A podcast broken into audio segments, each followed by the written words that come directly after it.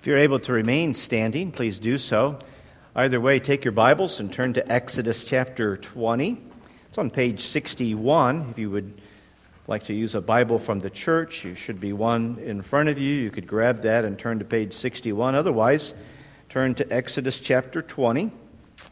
And uh, this morning, I want to begin reading at verse 8 and uh, read through verse 11 as we look at the fourth word of, from the Lord. This is God's word for us this morning, and here's what God says Remember the Sabbath day to keep it holy. Six days you shall labor and do all your work. But on the seventh day, but the seventh day is a Sabbath to the Lord your God. On it you shall not do any work, uh, you or your son or your daughter, your male servant, your female servant, your livestock, or the sojourner who is within your gates. For in six days the Lord made heaven and earth, the sea, and all that is in them, and rested on the seventh day. Therefore the Lord blessed the Sabbath day and made it holy. You may be seated. Father, we thank you for your word, even as we have just sung uh, about how you love us. Father, even having your word is another example of your love for us. That you would talk to us, that you would give us this word.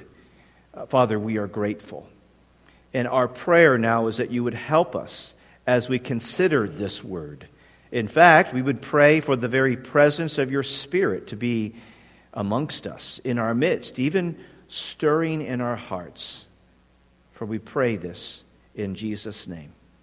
Amen. Well, we've, in our study through the book of Exodus, we've slowed things down uh, when we've come to Exodus 20, as we've considered the Ten Commandments um, we're trying to take a look at them one at a time.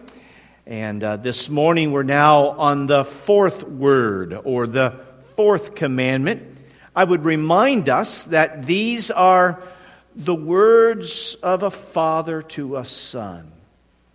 These are not the means by which Israel uh, pulled themselves up by their own bootstraps and made themselves right with God. No, these are the words that come after the Lord had rescued a people from Egyptian captivity and brought those people to himself.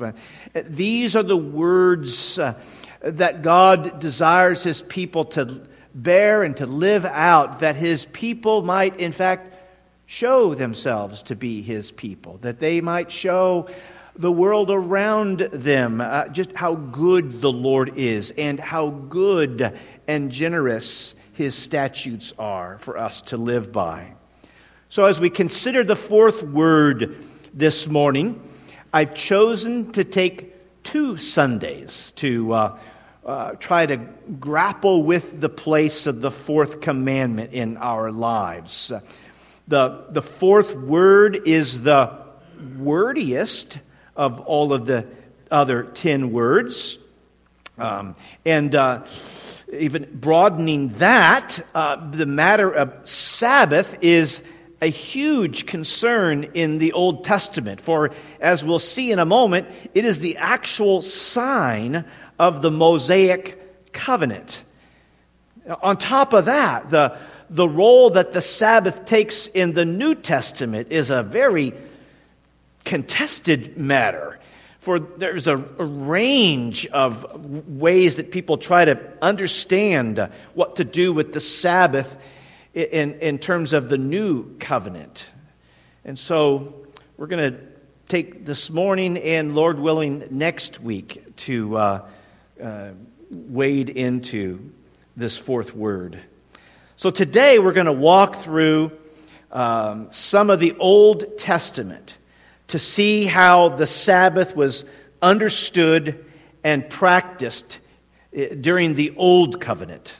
Next Lord's Day, we'll attempt to uh, take some of the New Testament and to see how the Sabbath is understood and practiced in the, in the New Covenant. This is true any Sunday morning, but I particularly feel the burden of this this morning. I, we do not want to play fast and loose with the Word of God. We, we want to believe and practice all that it teaches. We want to honor the Lord. And, and we want to do that, on the one hand, by not being dismissive of anything that is in the Bible. But we also want to honor the Lord uh, by not going beyond what the Bible actually teaches. So let's try to stay within the parameters of the Scripture as we consider uh, the Sabbath. Now, as it would turn out, and I didn't plan this, I've got seven pages of notes, and I've got seven things I want to say. All right? So. I know some of you just now dawns on you the implication of that. So um, I didn't I didn't shoot for that. It just it was just the outcome. Um, so here's the first thing. Um, as we approach the fourth word here, as we've just read it in Exodus 20, verses uh, 8 through 11, um, I, I, I, I, want to uh, suggest that there is something distinct about the fourth commandment.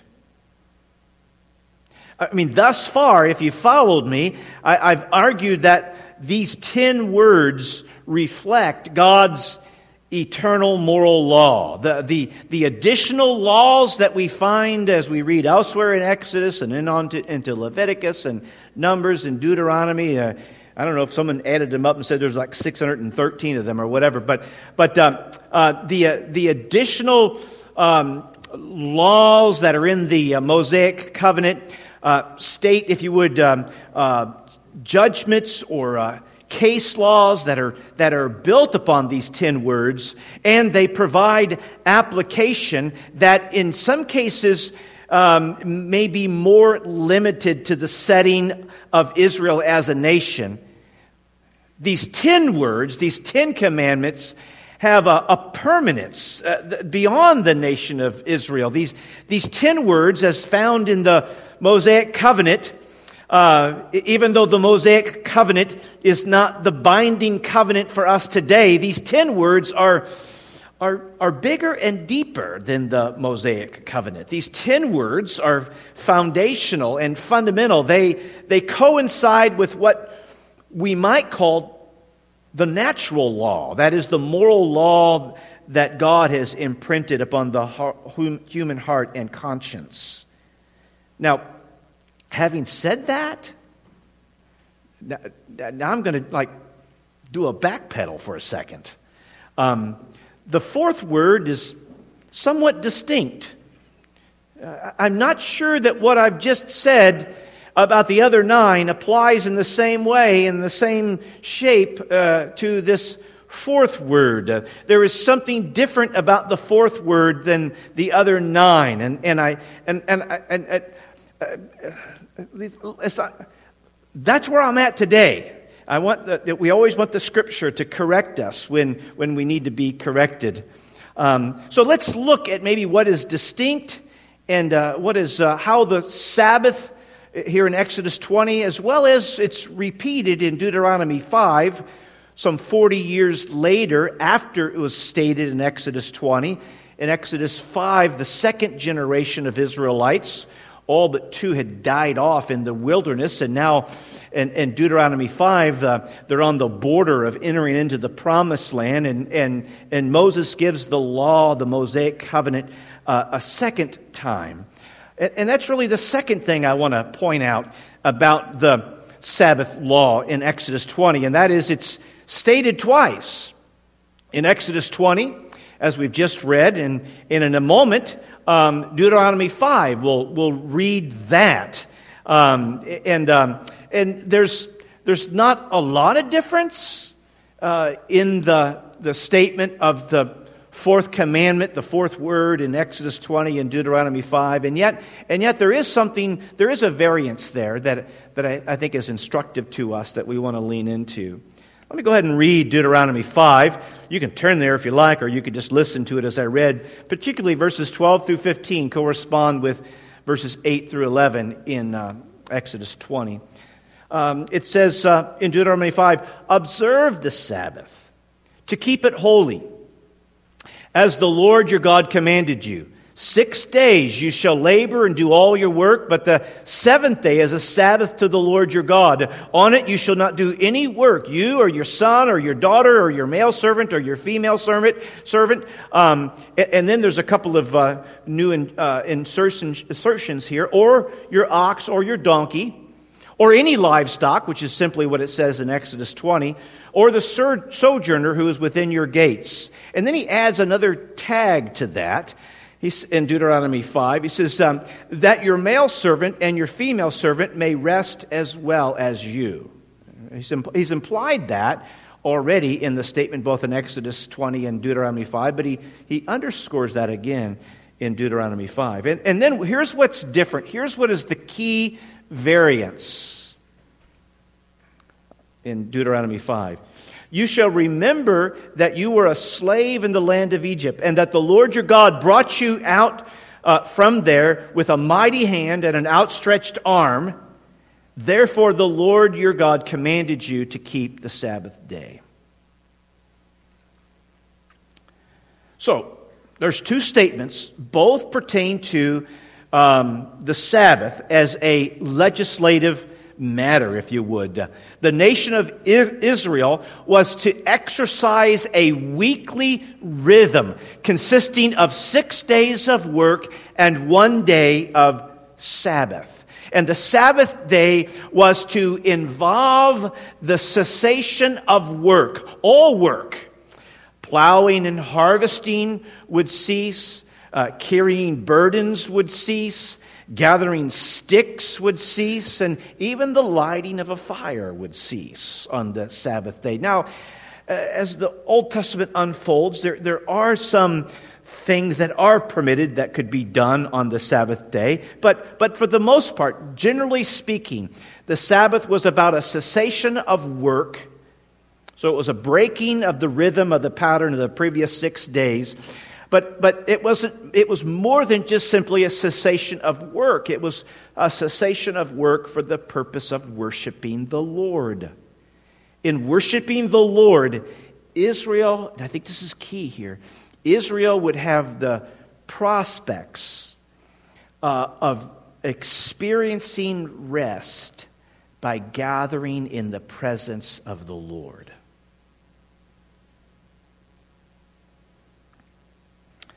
So while there's not much difference between the two commands, uh, as stated in Exodus 20 and in Deuteronomy 5, they're both the fourth word, the fourth commandment.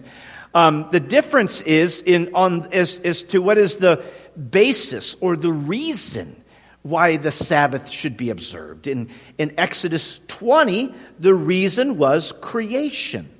In Deuteronomy 5, the reason was redemption. Both point to the wonderful, beautiful works of God. But let's take a look at those one at a time.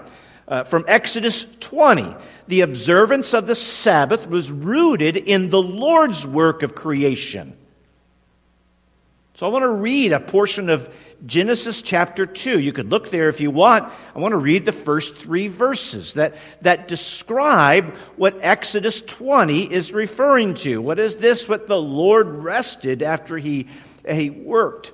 Ex, uh, Genesis 2 opens with a focus on what occurs on the seventh day. And it reads like this Thus the heavens and the earth were finished and all the host of them. And on the seventh day, God finished his work that he had done, and he rested. It, that's not the, the, the, noun Sabbath, it's the verb that, uh, of Sabbath. He, he rested on the seventh day from all his work that he had done. So God blessed the seventh day and made it holy, because on it God rested from all the work that he had done in creation. Moses says to Israel, You're to take a Sabbath on what is now known as the Sabbath day. The seventh day, you're to take that uh, because um, that is reminiscent of what the Lord did on the seventh day after he finished creation. After six days of creating the heaven and the earth, the Lord rested on the seventh day. Now, we've got to lean into that and think about that for a moment. Uh, what does it mean that the Lord rested on the seventh day? And I, I would suggest to you that, it, that, that the rest that's described here is not a recuperation from being worn out.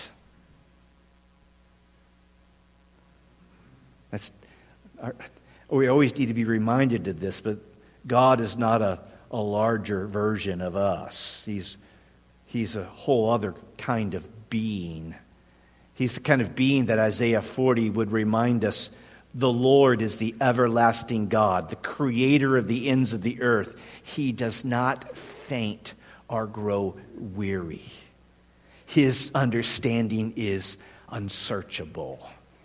Or or, and this is great because we're the beneficiaries of this. Psalm 121 reminds us I lift up my eyes to the hills. From where does my help come? My help comes from the Lord who made heaven and earth. And he will not let your foot be moved. He who keeps you will not slumber. Behold, he who keeps Israel will neither slumber nor sleep. God doesn't need a rest in that kind of way. Well, then, well, what kind of way is there then? The, this notion of rest, I would suggest to you in Genesis chapter 2, uh, reflects the satisfaction that the Lord had from all that he made. The, the, the rest and, and sense of a, of a contentment, a, a fulfillment, if you would. The Lord took pleasure in all that he made, in all that he made. All that he made, uh, as the pattern of Genesis 1 it takes us, it was good. It was good. It was good. It was good. It was good. It was very good. The Lord shifts from creating to enjoying what he made. And and I would suggest to you the Lord then shares his delight and pleasure over what he made with what he made. That, that the enjoyment of the Lord it, was, was was something that was experienced in and with what was made. And so on the seventh day, there was delight, there was enjoyment, there was satisfaction. And the Lord shared those same qualities or experiences with Adam and Eve. They were brought up into that delight and enjoyment and satisfaction. But there seems to be something different about the seventh day from the six previous days. And here's what I mean by that. Um, whereas the first six days were marked by a literal 24 hour uh, definition. It would go something like this. After the first day, there in verse 5 of chapter 1, there was evening and there was morning, the first day. And you see that pattern traced all the way through chapter 1 of Genesis, so that you have a very hard uh, uh, description of, of, uh, of, of a, of a 24 hour time stamp as to what defines day. However, what I find intriguing is that when we get to the seventh day, and the day that the Lord set as a day of rest, uh, the, seventh day, uh, there is no such description. Uh, uh, as we followed in the first day. There is no, on the seventh, uh, uh there was the evening and there was the morning, uh, the seventh day. The seventh day is uh, the, the way it's pinned here, it's somewhat open ended. Now, uh, yes, I, I, do believe that seventh day, in that sense, uh, was a, another 24 hour day, so that in, in seven literal 24 hour days, not only was everything done, uh, but then there was a, it, it was, it was, a, it was climaxed, if you would, with a, a, a time of, of, of the experience of, of rest. But also, what I mean by that is well, what did the Lord do on the eighth day? Did he, did he, did he go back to work? I would suggest to you that, that by leaving it open ended like this, um, uh, that the, the status of rest, the status of now that God had made everything he wanted to make, he was now entering into an era of delighting in what he made, finding satisfaction in what he made, and, and sharing that delight and satisfaction with whom he made.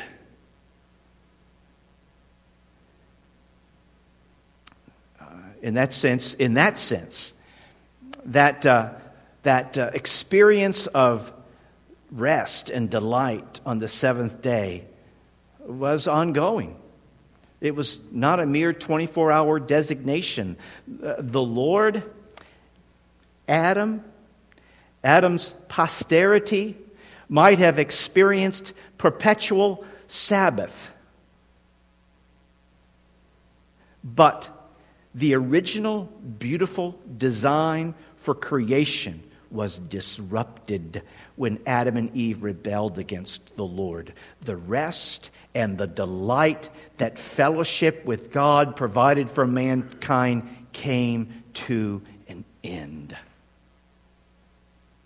Adam was removed from the garden, removed from the presence of the Lord, and the, the Lord went back to work. He would now provide redemption to the descendants of Adam who forfeited Sabbath due to their disobedience. Now, the Lord's work of redemption and recreation had begun. So, jumping back into what is happening in Exodus 20, uh, the instituting of a Sabbath day into Israel's life reflects something of the grace of God that is found in the Mosaic law. Obedience to the law would bring a taste of rest and delight for Israel that mankind had experienced at creation.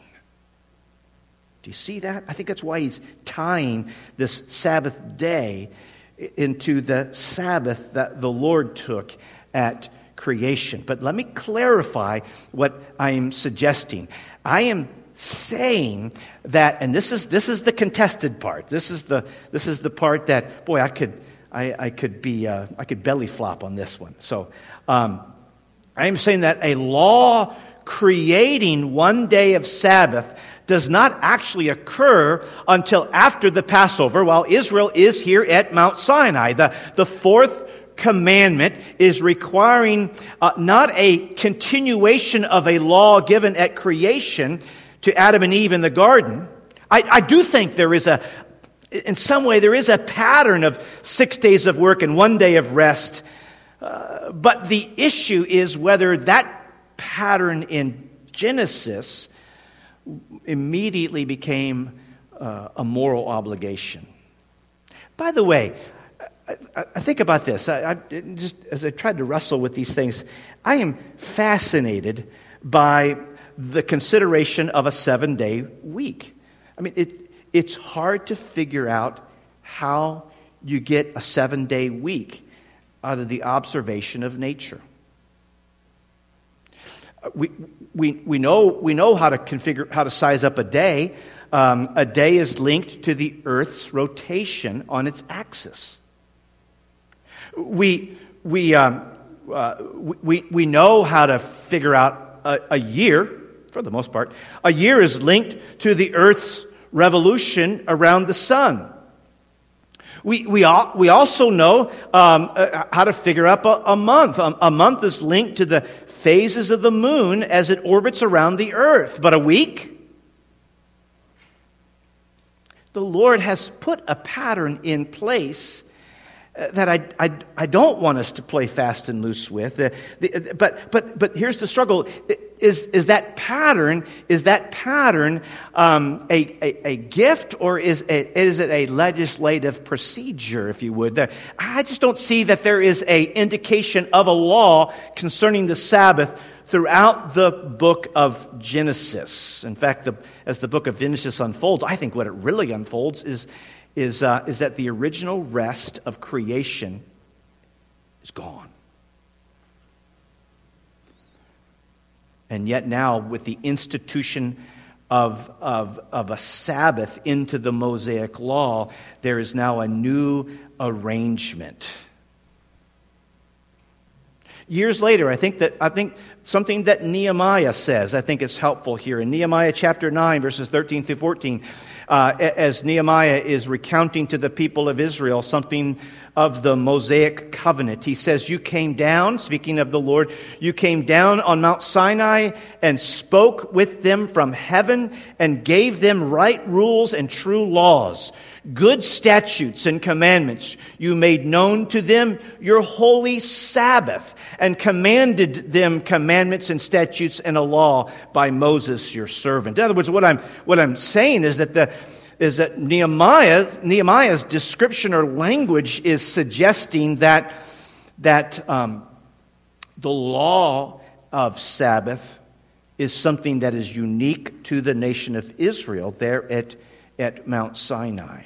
Um, now, uh, it's just an important heads up. I just want to be honest with you that what I've just said is probably the most, I don't know, one, is a controversial thing um, and that is uh, was, was a law enacted in Genesis 1 and 2 concerning the Sabbath, or does the actual law begin here in Exodus chapter 20?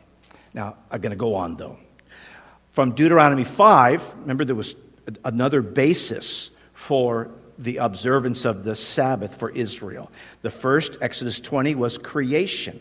And now in Deuteronomy 5, what we read was the basis was redemption. Now, th- th- those are not contradictory reasons. In fact, I would suggest to you that they are wonderfully complementary. Uh, as, the, as, the, as Israel, as Moses and Israel is renewing the covenant that was made at Mount Sinai, some 40 years later, a new generation of Israelites, the Sabbath ordinance uh, was rooted in the work of redemption. They are to keep a Sabbath, and in so doing, it, they, were, they are being reminded that it was the Lord's redemptive act of Passover that freed Israel from Egyptian slavery. That, that the people of Israel were to understand that their freedom and, and the joy that was granted to them was granted to them through the redemption and, and one benefit of that is that now they are gathering on a weekly basis into the Lord's presence uh, because they've been freed to be people that live unto the Lord. As a result of their redemption from Egypt, they were being given a day of Sabbath every week. And while it, it is now a moral obligation, I don't know if it was before that, uh, it, is, it is also designed to be a blessing of satisfaction and rest that stemmed from the redemption that they experienced as the Lord's people.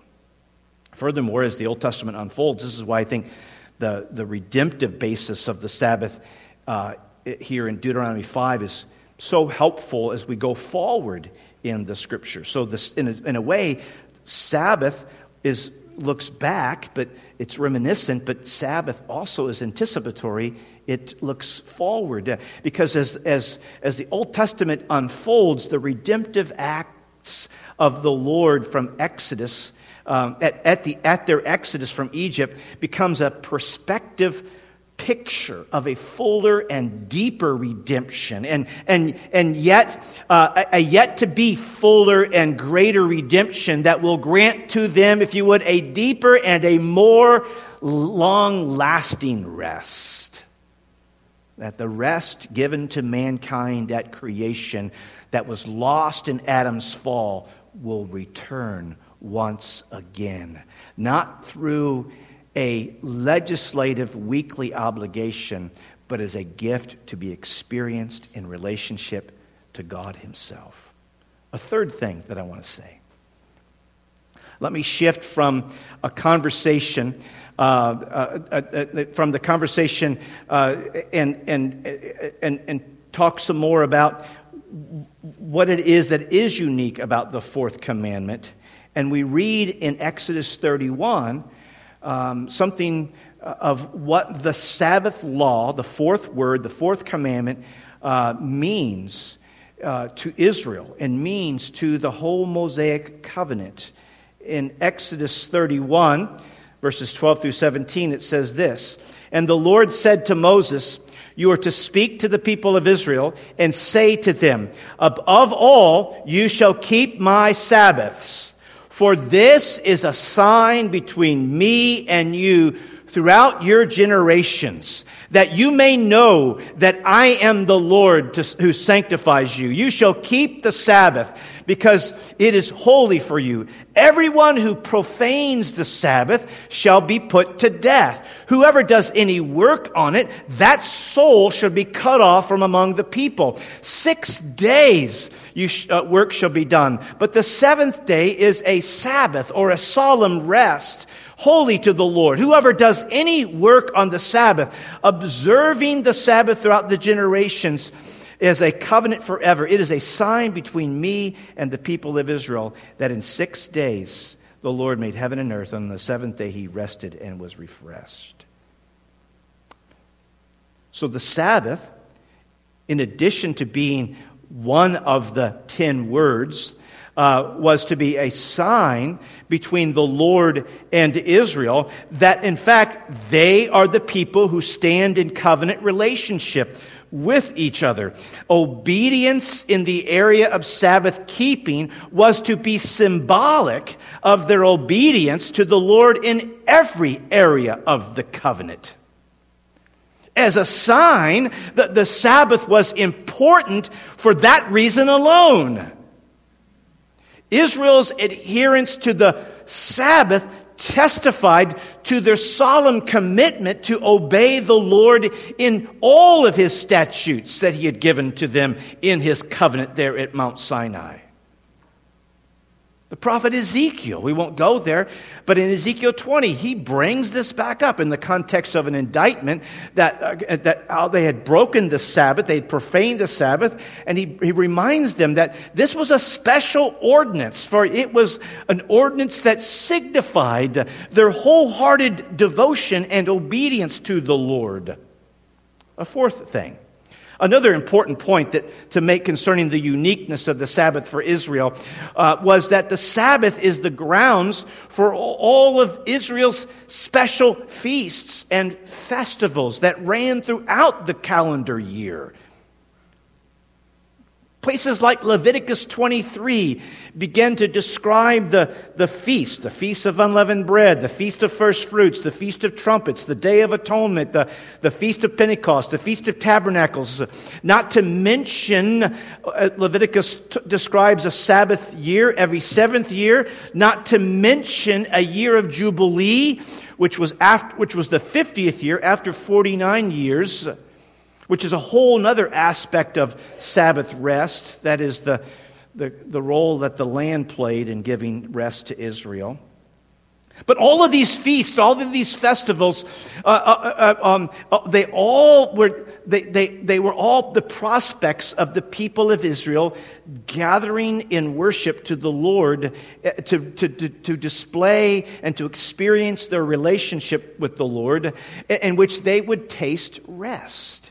And all of those were built upon the foundation, the chassis, if you would, of the Sabbath day. The, the Sabbath was an ongoing weekly and then throughout the calendar year uh, reminder of the, that was reminiscent of the rest that mankind had prior to sin, and yet anticipatory of a, or foreshadowing of a future rest that would come. A fifth thing Israel was not faithful to the covenant.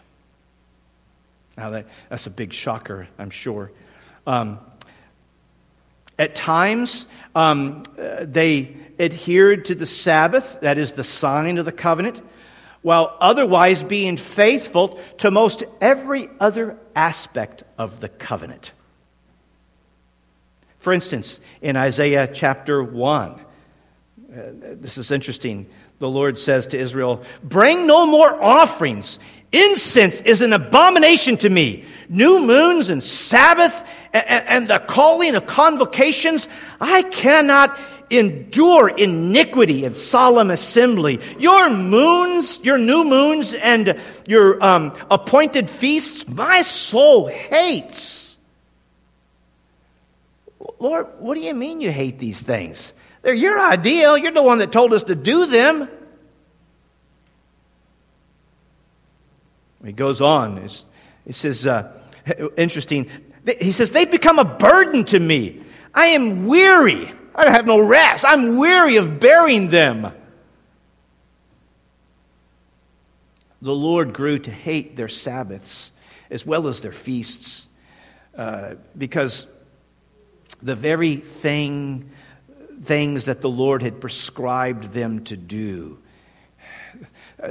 all the other, if you would, ten words, and how they were to obey God and, and uh, how they were to love God and love each other well.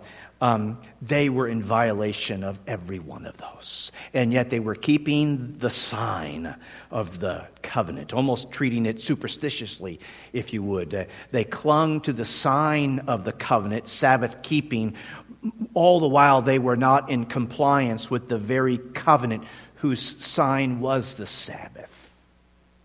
And at other times, it wasn't that they broke every other law and kept the Sabbath, but, but uh, in, in Isaiah 58, there were other times that they just blatantly blew off the Sabbath. They, they didn't care to even um, uh, comply with that one. And, and again, once again, Isaiah, he, he, confronts Israel like this, and he says, uh, If you Turn back your foot from the Sabbath, from doing your pleasure on my holy day, and call the Sabbath a delight and a holy day of the Lord honorable. If you honor it, not going your own ways or seeking your own pleasure or talking idly, then you shall take delight in the Lord, and I will make you ride on the heights of the earth. I will feed you with the heritage of Jacob your father, for the mouth of the Lord has spoken.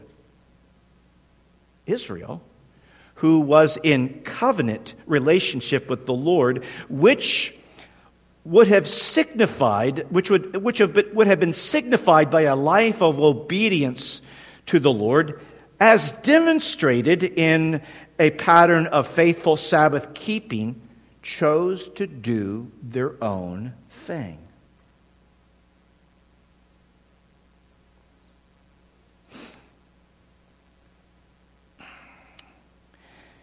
It was not in the Lord whom they were choosing to find delight. In that way, Israel is a lot like Adam and Eve in the garden. They rejected the Lord in the garden and they forfeited rest. Israel was rejecting the Lord, rejecting the covenant, the terms of the covenant, even dismissing the very sign of the covenant. They were they were rejecting a relationship with the Lord. And so Israel's death was warranted. Just like Adam and Eve's death was warranted. And first, what that meant is they were just cut off from relationship with God, but eventually meant they would die. Remember Exodus 31, the terms, the consequences of breaking the sign of the covenant? Everyone who profanes it shall be put to death. Whoever does uh, any work on the Sabbath day shall be put to death. The old covenant and the, the sign of the old covenant was the Sabbath.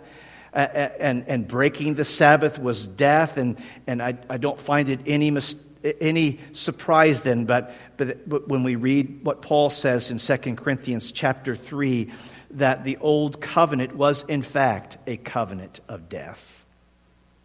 The law, which revealed God's holy character, his perfect will, also exposed the sinfulness of man's heart.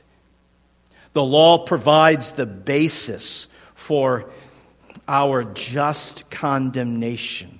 The law shows that we are, in fact, law breakers. And in being law breakers, we live in rebellion toward the very God who made us. We forfeit rest from the Lord. It was forfeited in the garden. And when he provided rest once again uh, on, on, a regular rhythm basis to the nation of Israel in the Old Covenant, it was rejected. And Israel proves that they are covenantally unfit and unfaithful. The seventh thing I want to say is, but that's not the end of the story. The prophets confront Israel with covenant unfaithfulness, including the profaning of the Sabbath, but the prophets also comfort Israel with the prospects of a new covenant. For instance, the prophet Isaiah himself, in a wonderful passage describing the coming Messiah in uh, Isaiah chapter 11, in verse 10, he says, uh, In that day the root of Jesse, who shall stand as a signal for all for the peoples. Of him shall the nations inquire, and his resting place shall be glorious. And then taking a quick peek into the New Testament, on the eve of the crucifixion, Jesus unveils the sign of the new covenant. It was in the upper room, the institution of the Lord's Supper. When we read in Luke 22 20, and likewise the cup after he had eaten, he took the cup likewise after he had eaten, saying, This cup is poured out for you, is the new covenant in my blood. Whereas the sign of the old covenant was the Sabbath, which Israel violated, leading to the sentence of death. The sign of the new covenant is the cup containing Jesus' blood, which is poured out for our forgiveness, leading to life and peace and rest. There is a pivot when we get to the New Testament, and the pivot is that this notion of Sabbath is, is not so much rooted in a day, but it is found in a person. And we'll pick up with this verse next week. But our Lord says in Matthew chapter 11 Come to me, all who labor and are heavy laden, and I will give you Sabbath. I will give you rest. Take my yoke upon you and learn from me, for I am gentle and lowly in heart, and you shall find rest for your souls. For my yoke is easy and my burden is light. Father, thank you for your word.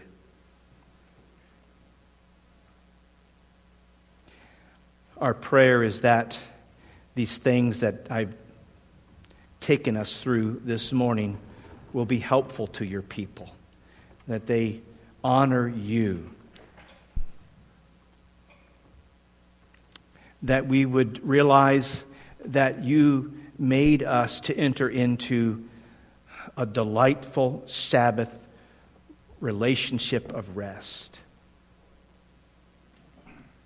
And that would explain, Father, why hearts are so restless. We were made for you, and nothing else will quite fill that. And Father, as your scriptures unfold, we, we see more clearly how you touched down for a moment in Israel's life and gave them a preview of what you would do in and through your Son, Jesus. How you would awaken our interests in a returning of a Sabbath rest, and how you would bring that to its fulfillment through your Son, Jesus. And so, Father, I pray that all who have gathered here this morning know something of your Son, at least enough to know that He alone can do what He has just said provide rest. And that the very cup that we remember that contains His blood has been poured out for us. That our angst, our animosity, our enmity between us and a holy God has been removed and we can now live in peace and rest through faith in Jesus. For we pray this in Christ's name. Amen.